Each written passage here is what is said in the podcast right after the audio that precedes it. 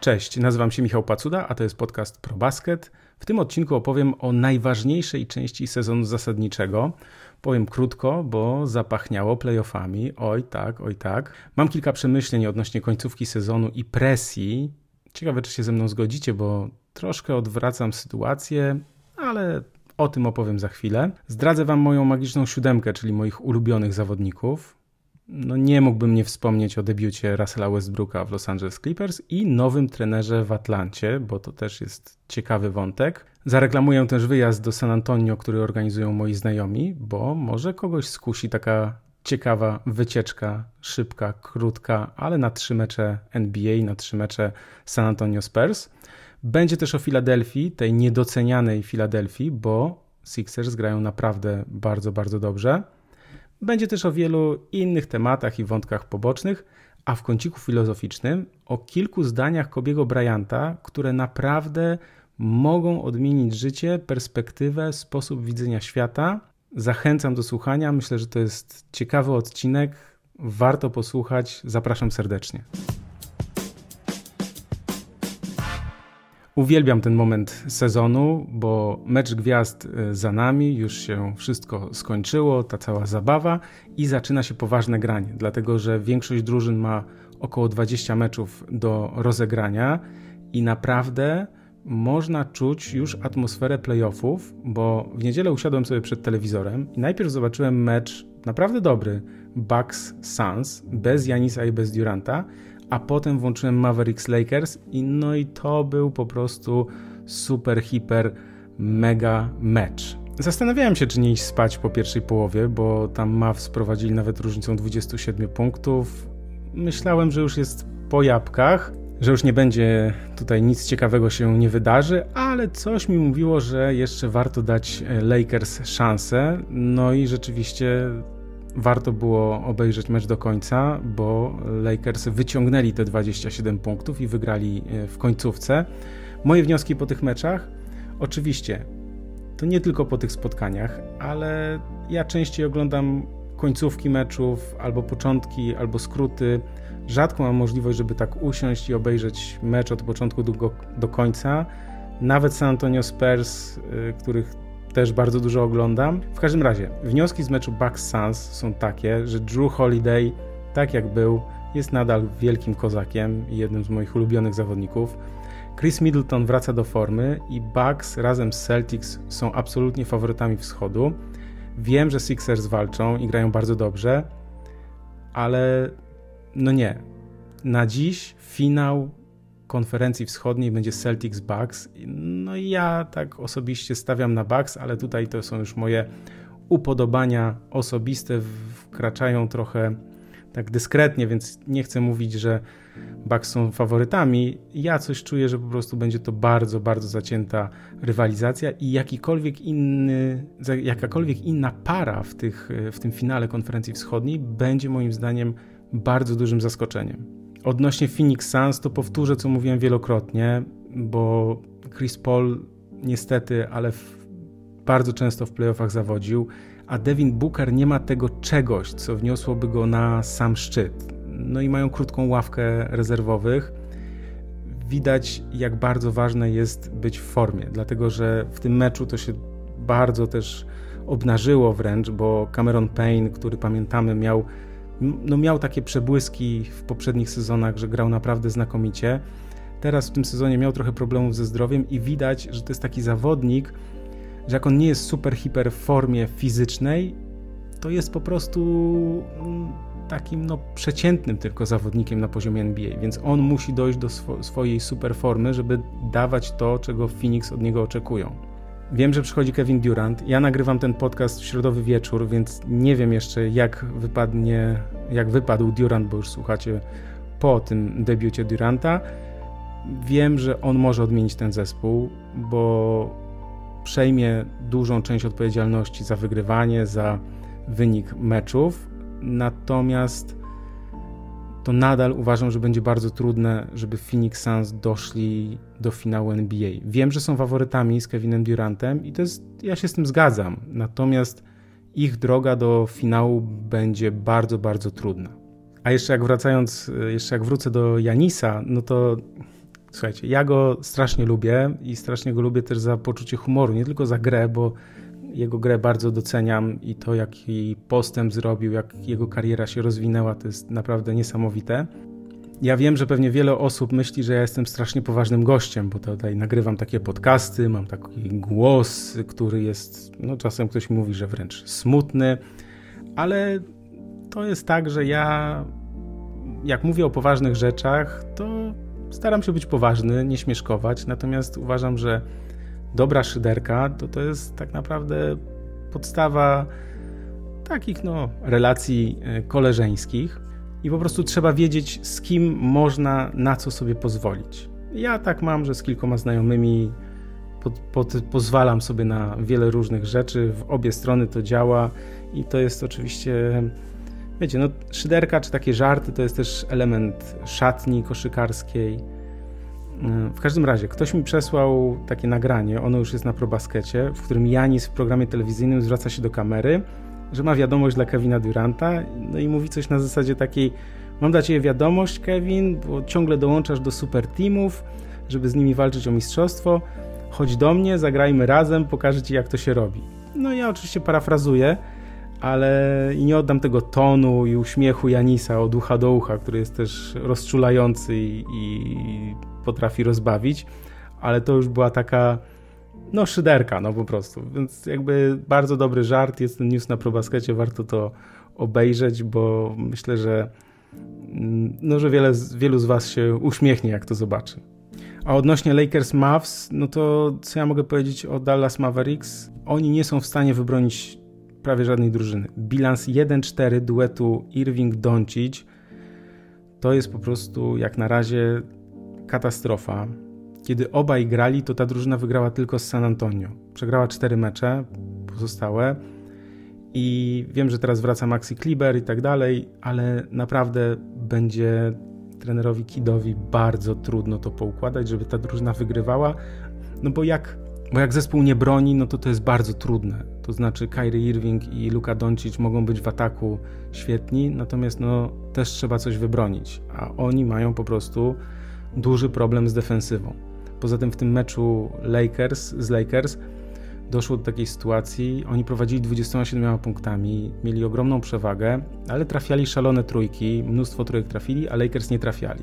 Ale ta sytuacja w pewnym momencie się odmieniła i Lakers zaczęli trafiać i zaczęli walczyć. I trener Kidd zwrócił uwagę na to, że jego zawodnicy jego zawodnicy się, nie wiem, czy rozkojarzyli, czy za bardzo skupili na gwizdkach, bo nawet jeśli jeden czy dwa gwizdki nie były po ich myśli, to trzeba też brać odpowiedzialność za to, jak się reaguje na wydarzenia w meczu. I to jest przytyk do Luki Doncicia, bez dwóch zdań, bo on daje się wyprowadzić z równowagi. I to jest, myślę, że warte też obserwowania, żeby się przyglądać temu, jak Luka Doncic reaguje na trudne sytuacje, bo on oczywiście potrafił wygrywać niesamowite mecze i przecież pamiętamy, jak daleko zaszli w poprzednich playoffach.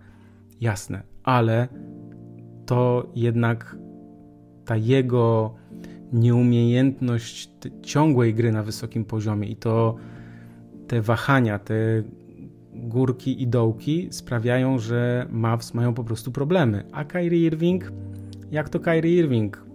Raz gra świetnie, po czym nagle gdzieś znika, więc to jest rzeczywiście na pewno problem Dallas Mavericks i no jestem bardzo ciekaw, czy to się uda Kidowi jeszcze poukładać, bo rzeczywiście nie mają wielu ważnych zawodników, których mieli chociażby Dorian Finney-Smith, który świetnie bronił przeciwko właśnie tym najlepszym zawodnikom drużyny przeciwnej to to jest problem Dallas, natomiast Lakers no, mają problem taki, że wydawało się, że no, już tutaj to przełamanie nastąpi i LeBron mówił, że to najważniejsze 23 mecze po tym meczu gwiazd dla niego, dla jego drużyny i rzeczywiście nowi zawodnicy dali mnóstwo energii, no załatali wiele dziur, jakie mieli Lakers. Natomiast no, to jest problem zasadniczy taki, że LeBron James jednak doznał kontuzji, to znaczy on podobno grał z tą kontuzją stopy od wielu tygodni. No i teraz jednak już przeholował i musi odpocząć co najmniej dwa tygodnie, a być może nawet dłużej, więc to jest bardzo duży problem Lakers i nie wiadomo, czy oni w ogóle wejdą do play-inów, chociaż przypominam, jak się spojrzy na tabelę zachodu, to ta tabela jest niesamowicie ułożona, że tam jedna, dwie porażki mogą zaważyć o tym, że ktoś spada na przykład, nie wiem, z piątego czy szóstego na dosłownie dziesiąte czy jedenaste miejsce, więc naprawdę warto to wszystko obserwować, co się dzieje na zachodzie. A jeśli mówię o zachodzie, to tak powtarzałem to w ostatnich kilku podcastach, że no ten zachód jest taki otwarty, że nie ma jednego faworyta, że owszem, Denver Nuggets mają najlepszy bilans i to będzie miało bardzo duże znaczenie, ale spojrzałem na to wszystko od tej innej strony. To znaczy, mówiliśmy o tym, ja mówiłem, wszyscy myślę, że się ze mną zgadzacie, że, że ten zachód jest otwarty, to znaczy, że nie ma tego jednego faworyta.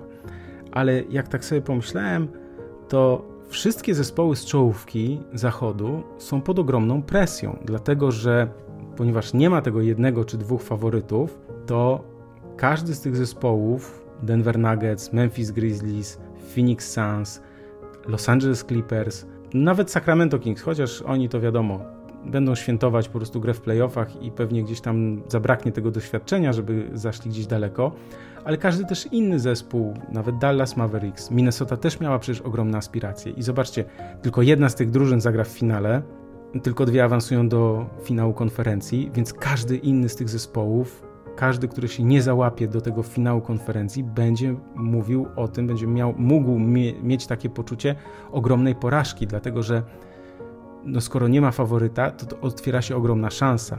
Natomiast fakt jest taki, że to też jest presja, bo każdy z tych zespołów czuje, że to jest być może jedna z niewielu okazji raz na kilka lat, kiedy właśnie tego faworyta jednego czy dwóch nie ma i wszyscy próbują zawalczyć o, o ten finał konferencji, o finał NBA. No i każda drużyna, która odpadnie, zwłaszcza jeszcze jak odpadnie wcześniej, będzie mogła mieć poczucie ogromnej porażki. Natomiast jeśli mówimy o zawodnikach, którzy są pod presją, to jestem ciekaw mm, Waszego zdania na ten temat. Moim zdaniem bardzo dużą presję powinien odczuwać Nikola Jokic, chociaż on wiemy, że ma taki charakter, że raczej ma no raczej się nie przejmuje, aczkolwiek wiecie, dwukrotny MVP teraz stoi przed szansą, żeby zdobyć nagrodę MVP po raz trzeci, no ale ten zespół musi też wygrywać w playoffach, bo wiadomo, że wcześniej patrzyliśmy tak, no tak, Denver Nuggets, szóste miejsce, no to tam im się nie udało, ok, natomiast no już nie mogą nagrać tak kolejny rok, kolejny rok nie wojując w playoffach gdzieś, nie zachodząc gdzieś daleko. Więc myślę, że Nikolaj Jokic jest pod presją, no bo ma dobry zespół i oczekiwania są ogromne. Tak samo ogromne oczekiwania są wobec Moranta, ponieważ Morant powiedział przed sezonem, czy w trakcie sezonu powiedział, że nikogo na zachodzie się nie przejmuje, nie, nie, nie, nie obawia, że jedyną drużyną, jakiej się obawia są Boston Celtics. No i wiecie, można tak mówić, jasne, tylko że to też jest nakładanie na siebie ogromnej presji, dlatego że presja jest teraz taka, że wszystko inne poza finałem NBA dla Memphis będzie, czy może być uznane za porażkę. Więc Morant, który jeszcze w tym finale NBA nie grał, wypowiadając takie słowo, nakłada na siebie ogromną presję. Oczywiście on jest niesamowicie waleczny, zadziorny, jeśli nie będzie miał kontuzji, jest skuteczny, gra znakomicie, ale Memphis też mają problemy. Ostatnio też przegrali kilka spotkań, więc to jest też dodatkowa presja. No presja będzie też na Kevinie Durancie, no bo on wiadomo, 34 lata już powinien też, yy, no przychodząc do Phoenix Suns powinien, takie są oczekiwania, powinien ten zespół wprowadzić do finału. Tak zresztą Phoenix Suns postawili wszystko na jedną kartę tak naprawdę, dlatego że chcą, żeby ta drużyna już teraz wygrywała. Co prawda, oni też oddali wielu zawodników i wybory w drafcie, więc to też będzie bardzo trudne i też będzie ogromna presja. No a presja na zawodników Los Angeles Clippers, Kawhi Leonard, Paul George, przecież oni mieli być tą tym dominującym duetem na zachodzie. A tymczasem może się okazać, że ten zespół w drugiej rundzie przegra. Chociaż oczywiście wiemy, że jak Kawhi Leonard gra na swoim wysokim poziomie, Paul George również, to ten zespół był typowany przecież przed sezonem do, do gry w finale NBA, więc Los Angeles Clippers są bardzo mocną drużyną, zwłaszcza jak wrócił Kawhi Leonard, który znowu wygląda jak Kawhi Leonard z tych najlepszych lat i oni też są pod presją, ale to właśnie oni mogą najwięcej zdziałać na zachodzie, więc ja myślę, że ten, te playoffy O ile na wschodzie mówimy o tym, że są Celtics i Bucks oraz pukająca do drzwi y, do tej, do tej czołówki Filadelfia, no to jednak na zachodzie nie mamy tego takich faworytów murowanych. Mówi się, że Phoenix Suns, natomiast no, jestem bardzo ciekaw. Moim zdaniem zaciętość tej rywalizacji w playoffach i zresztą jeszcze teraz, ponieważ jak patrzę w tabelę, to Phoenix Suns mają 29 przegranych, a Los Angeles Lakers i Oklahoma Thunder 33, więc tylko 4 porażki dzieli drużynę z czwartego miejsca z drużyną z trzynastego miejsca, więc te kilka meczów może naprawdę przesunąć każdy z tych zespołów, każde kilka porażek, które się przecież mogą zdarzyć, a wiemy też, że no i wiele z tych zespołów gra, będą, gra, będą grali między sobą i tak dalej, więc jakby no, tu naprawdę jeszcze może się bardzo dużo wydarzyć. No, chciałem powiedzieć też o debiucie Russella Westbrooka w Los Angeles Clippers, bo mm, oglądałem ten mecz z Sacramento Kings. Oni na razie przegrali wszystkie trzy spotkania z Westbrookiem. Przypominam, że nagrywam w środowy wieczór, więc jeszcze tych e, wyników z środy wy będziecie wiedzieć, ja nie będę wiedział, no ale tak niestety się to wszystko ułożyło. Decyzja o jego zatrudnieniu jest przedziwna. Trudno to zrozumieć z poziomu takiego racjonalnego zarządzania drużyną. Natomiast wiem, że ta decyzja była podyktowana tym, że Paul George bardzo chciał, żeby Westbrook dołączył. Kawhi Leonard się zgodził, powiedział, że okej. Okay władze Clippers się zgodziły, ponieważ no, wyszły pewnie też z takiego założenia, że im więcej talentu, tym lepiej, bo talent to jest coś, co, czego nie da się nadrobić i, i, zawsze warto mieć utalentowanych zawodników, doświadczonych w swoim składzie. Natomiast Russell Westbrook, no niestety, robi to dokładnie, co robił wcześniej, to znaczy dużo zamieszania, dużo skutecznych, dobrych akcji, przeplatających się stratami i niecelnymi rzutami. W tym meczu z Sacramento było kilka takich sytuacji, po których poszła kontra i po prostu yy, akcja za minus 5, bo zamiast plus 2 zrobiło się minus 3, bo poszła trójka z kontry. No i to jest niestety yy, cały Russell Westbrook. Nie wiem, czy trener Tyron Lu będzie w stanie to wszystko poukładać, ale z drugiej strony łatwo będzie też Clippers odsunąć Westbrooka, to znaczy nie wystawiać go w pierwszej piątce, wystawiać go tylko na chwilę, a może nawet jak dojdzie do jakichś kwasów, to, to gdzieś go w ogóle odsunąć od zespołu. To jest zawodnik za niewielki kontrakt, więc można to zrobić teoretycznie bez problemu, mieć swoje uzasadnienie. Natomiast no, trzeba pamiętać o tym, że to, co wielu też dziennikarzy amerykańskich podkreślało, no, że Russell Westbrook jest trudny w relacjach w szatni jak nie idzie, czyli on nie jest tym tak zwanym team player, który gdzieś tam wspiera, gdzie jest takim dobrym duchem drużyny, no bo on czuje też myśli o sobie, ponieważ no wiecie, no to jest był MVP, zawodnik, który miał średnią triple-double, kiedyś był rewelacyjnym graczem i trudno mu też się odnaleźć w tej nowej roli i też trudno, myślę, że jemu się też przyzwyczaić do tego, że nie jest już tak dobry, tak skuteczny jak kiedyś i, i to jest na pewno jakiś element frustrujący dla niego, więc ta jego frustracja może też się przełożyć na zespół. Zobaczymy, jak Clippers będą reagować, bo może też się tak stać, że Russell Westbrook się świetnie odnajdzie w tym duecie, znaczy z tym duetem Kawajem Lenardem i Polem George'em.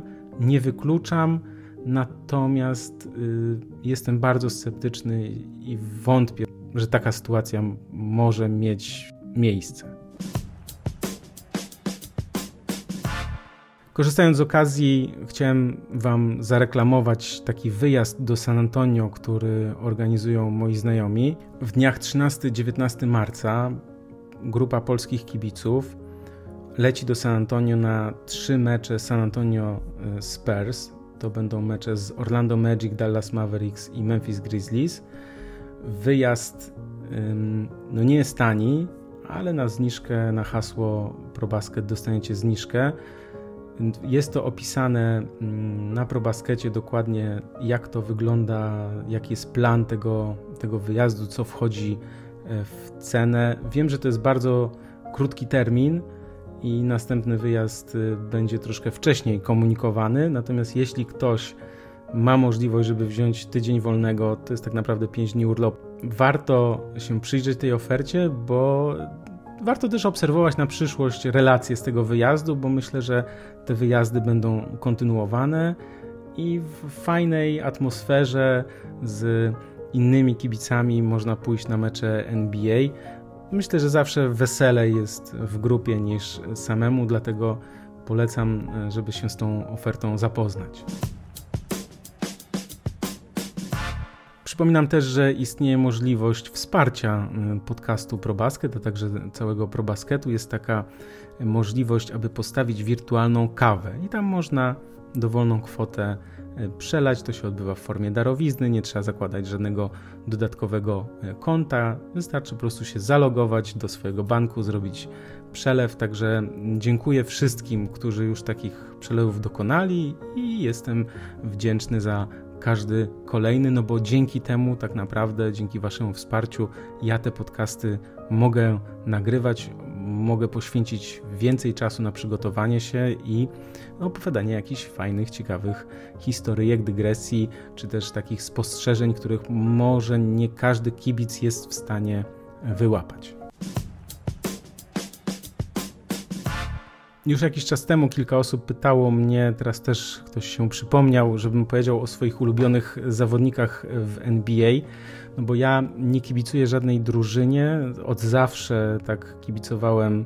No dobra, jeszcze w latach 90. to wszyscy kibicowaliśmy Chicago Bulls, jasne, ok, ale potem to się już tak wszystko troszkę e, zmieniło i gdzieś e, ja miałem zawsze tych ulubionych zawodników i Mam taką siódemkę moich ulubionych y, zawodników teraz i myślę, że ta lista może Was zaskoczyć, dlatego że obok Janisa i Drew Holiday'a, którego naprawdę cenię, bo to jest jeden z najlepszych defensorów w NBA, bardzo niedoceniany, to na tej liście znajduje się też Josh Giddy i Shea Gilgius Alexander z Oklahoma City Thunder. W ogóle ja Pamiętam, że jak Durant grał z Westbrookiem, to rzeczywiście gdzieś taką drużyną, którą bardzo lubiłem, było Oklahoma City Thunder. To nie ukrywam. Natomiast Josh Giddy jest takim perfekcyjnym, y, takim perfekcyjnym, wyszkolonym modelem wyszkolonego zawodnika. O tak może to ujmę. Strasznie lubię patrzeć na jego grę, na jego umiejętność widzenia wszystkiego na boisku i podejmowane decyzje.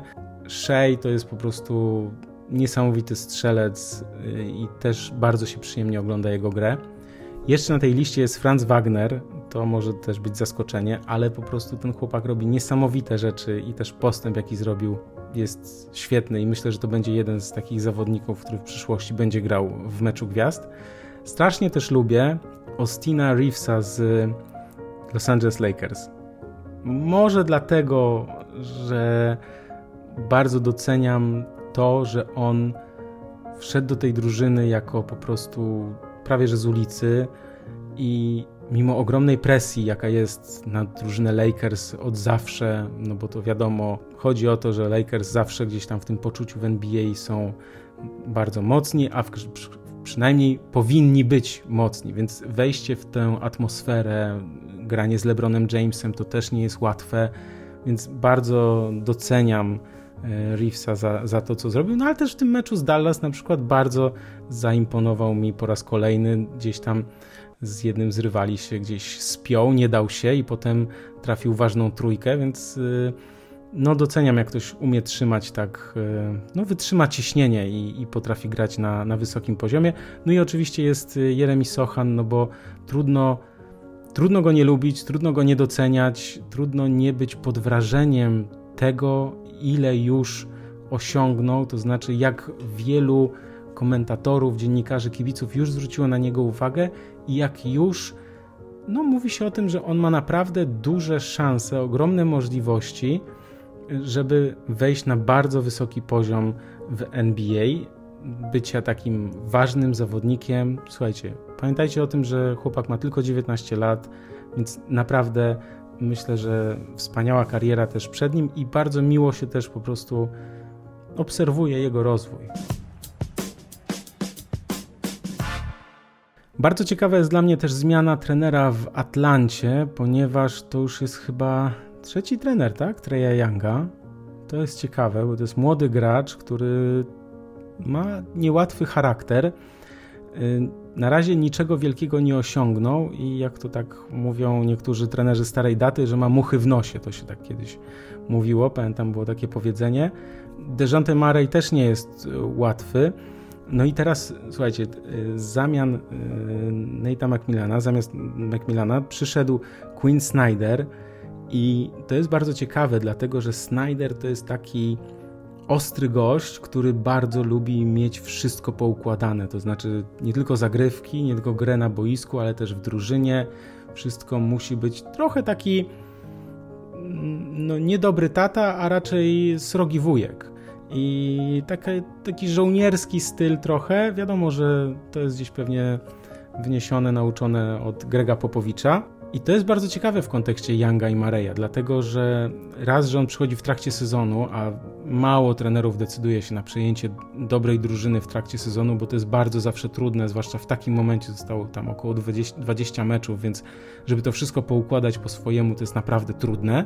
Ciekawe jest to, że no ma takich, a nie innych zawodników, znaczy Atlanta ma ogromny potencjał, ale jednak Young i Murray wymagają no takiej troszkę ostrzejszej ręki i zresztą po to został zatrudniony. Myślę, że właśnie przyjście Snydera może dać takiego kopa tej drużynie, że zawodnicy będą szanować trenera i inaczej się zachowywać, bo z Macmillanem było trochę tak, że ten konflikt z Youngiem też pokazał, że on nie ma aż tak twardej psychiki, żeby gdzieś postawić się Youngowi i żeby go doprowadzić do pionu, ale też w taki umiejętny sposób, bo to nie chodzi o to, żeby ze sobą walczyć, ale też, żeby jednak no, nie zyskał tego szacunku u Younga. Dlatego Young sobie pozwalał na jakieś różne rzeczy. Więc to jest bardzo ciekawe, to, ta zmiana trenera i myślę, że to może Atlancie przynieść dużo dobrego.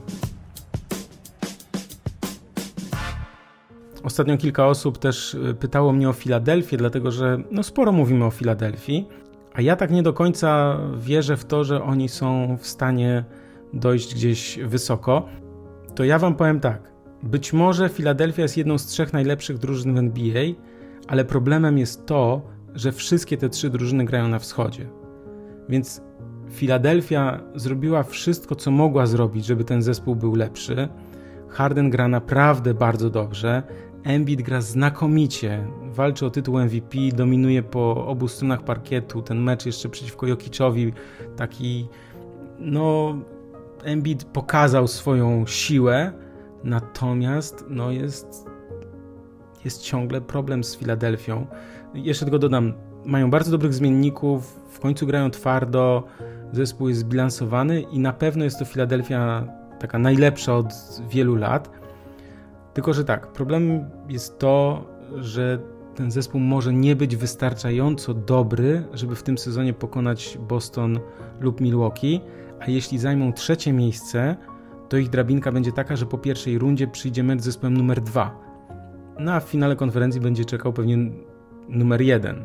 Dlatego zresztą chyba e, to, co teraz robią Milwaukee Bucks, czyli po prostu wygrywają mecz za meczem, to chyba robią po prostu wszystko, żeby wywalczyć to pierwsze miejsce, żeby no żeby dojść, mieć łatwiejszą tą drabinkę w playoffach, bo na wschodzie wszyscy wiedzą, że dwójka i trójka w drugiej rundzie zagra ze sobą, a w, pierwszy, a w drugiej parze będzie jedynka z czwórką, więc jeśli będzie ten układ właśnie czy Boston, czy Milwaukee na pierwszym miejscu, to między sobą będą w drugiej rundzie walczyć te inne drużyny, a jedynka będzie miała jednak troszkę więcej, no, więcej siły w nogach po prostu w finale konferencji. Natomiast oczywiście może się też zdarzyć tak, że to Filadelfia wywalczy pierwsze miejsce, aczkolwiek no to już to nie jest aż tak yy, prawdopodobne, bo tam by musiało się zadziać sporo rzeczy, chociaż jak patrzę w środę, Milwaukee Bucks na pierwszym miejscu 17 porażek, Boston Celtics na drugim 18, Philadelphia na trzecim 21, więc to jest rzeczywiście jeszcze sporo okazji, bo być może kontuzja na przykład jednego zawodnika z jednej z tych drużyn może sprawić, że, że gdzieś ten układ między tymi drużynami no, zmieni się znacząco i wyraźnie.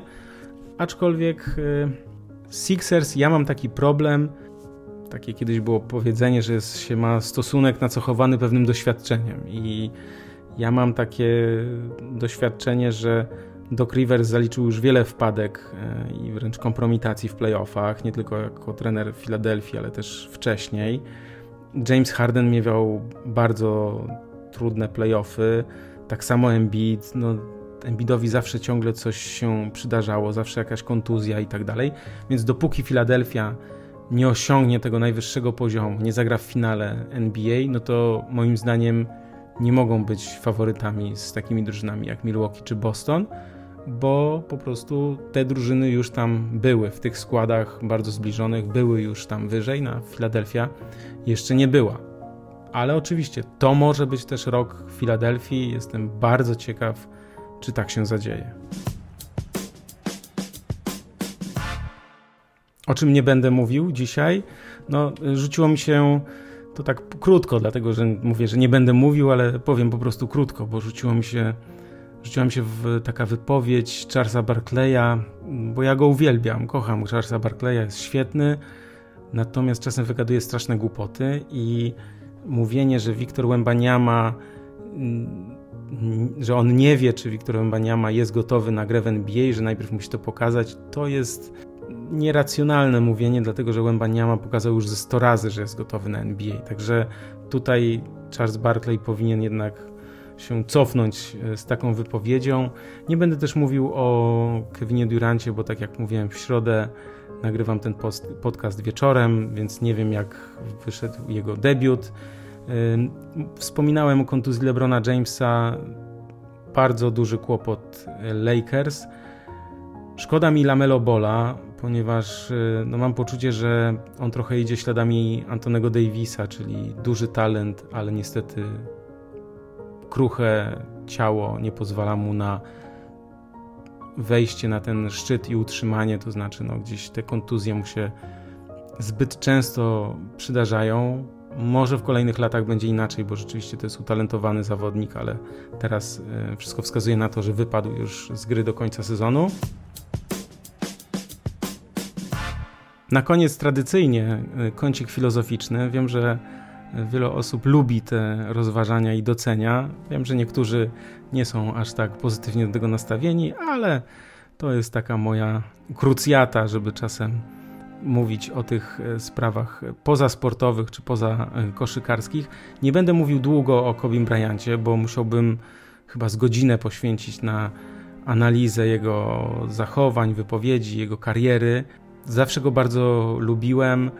Ja to też tak mówiłem, jak ktoś mnie pytał, niezwiązany z NBA, to po jego śmierci ja tak zresztą mówiłem, że wielka szkoda, bo on był najfajniejszy z nich wszystkich, bo miło się go słuchało, zawsze miał bardzo wyważone, mądre wypowiedzi, ciekawe, ale oczywiście miał też taką swoją mroczną stronę, miał też różne problemy i teraz nie będę o nich mówił.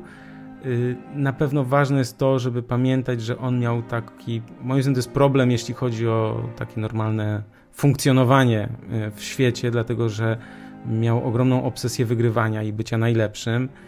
I taką obsesję wręcz, no jak obsesja, no to wiadomo, że to jest coś przesadnego i to jest tak jak hazard u Michaela Jordana był, że to, to była ta ciemna, mroczna strona tych, y, tego zawodnika, no ale myślę też, że bez tej obsesji nie osiągnęliby tego, co osiągnęli. W każdym razie, chcę powiedzieć o jednym krótkim nagraniu, które jak się posłucha, jak się usłyszy przekaz, to naprawdę mam takie poczucie, że to może.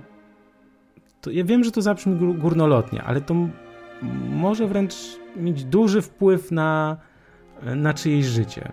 Bo Kobi został zapytany o strach, o lęk, o niepokój, który przychodzi no, w różnych sytuacjach. I powiedział coś takiego, podważył w ogóle powtarzanie sobie E, że nie ma się czego bać, nie ma się czego bać, wszystko jest w porządku i tak dalej. Ja link do tego nagrania wrzucę w opisie, bo to jest takie super krótkie nagranie. W każdym razie, słuchajcie, to jest tak, że ja też uważam, że to jest droga donikąd, bo y, czym innym są takie małe afirmacje, czyli takie powtarzanie sobie, że jestem w porządku, zasługuję na lepsze życie, zasługuję na to, by osiągnąć mój wymarzony cel. To jasne, Natomiast powtarzanie sobie, że nie ma się czego bać, jest w moim poczuciu oszukiwaniem samego siebie. Bo jeśli się czegoś boimy, to warto to przed sobą przyznać i powiedzieć to sobie. I Kobi powiedział coś takiego, że to jest w porządku, przyjmij to, poczuj, obejmij i teraz zadaj sobie pytanie, co z tym możesz zrobić. I żeby to doprecyzować, bo wiem, że można to różnie zinterpretować i bardzo proszę, że jeśli komuś się to nie spodobało, to niech posłucha do końca, bo postaram się to mm, w pewien sposób wyjaśnić, bo tu chodzi o jedną taką prostą, ale wcale niełatwą rzecz, bo pamiętajcie, że coś, co jest proste, nie oznacza, że jest łatwe. I ja to, te słowa i ten przekaz rozumiem w ten sposób, że jeśli czujesz strach, to go poczuj. Jeśli po, poczujesz lęk, to też go poczuj, nazwij go, nazwij to, czego się boisz, czego się obawiasz, po prostu, żeby to poczuć w sobie, no bo to działa w ten sposób, że jak to się przyjmie i przeżyje, jak się pobędzie z tym, to to jest w moim poczuciu, z mojego doświadczenia, to to jest taki game changer. To znaczy, to zmienia perspektywę, uczucia i emocje, bo też przypomnę, że to nie myśli powodują emocje, ale emocje powodują myśli. Czyli nie jest rozwiązaniem uciekanie od trudnych emocji i powtarzanie sobie dobrych rzeczy, dlatego że to jest zagłuszanie. A zagłuszanie jest zawsze tylko przykrywką, pod którą leży coś, co zawsze w pewnym momencie wyjdzie, co jest trudne. I można uciekać przed pewnymi rzeczami. Czasem to się udaje, często to jest skuteczne. Natomiast warto, żeby pójść ten krok dalej, wejść na ten szczebel wyżej, to mm, myślę, że warto spróbować. spróbować czasem przyjąć to, co do nas przychodzi. I mam taką nie wiem jak to powiedzieć, mam taką y, pracę domową dla tych, którzy, którym się podoba ten kącik, nie wiem, filozoficzno-psychologiczny, żeby w najbliższych dniach spróbowali nazywać swoje emocje. Tak sami sobie, w myślach. Po prostu zauważcie, co się z wami dzieje w tych dobrych momentach, też w tych trudnych. I zobaczcie, jak po kilku dniach będziecie się czuć, czy to, czy to wam coś coś zmieni w tej perspektywie, w tym spojrzeniu, w odczuwaniu? Ja myślę, że wielu osobom może to naprawdę pomóc, tylko trzeba przez to przejść i spróbować.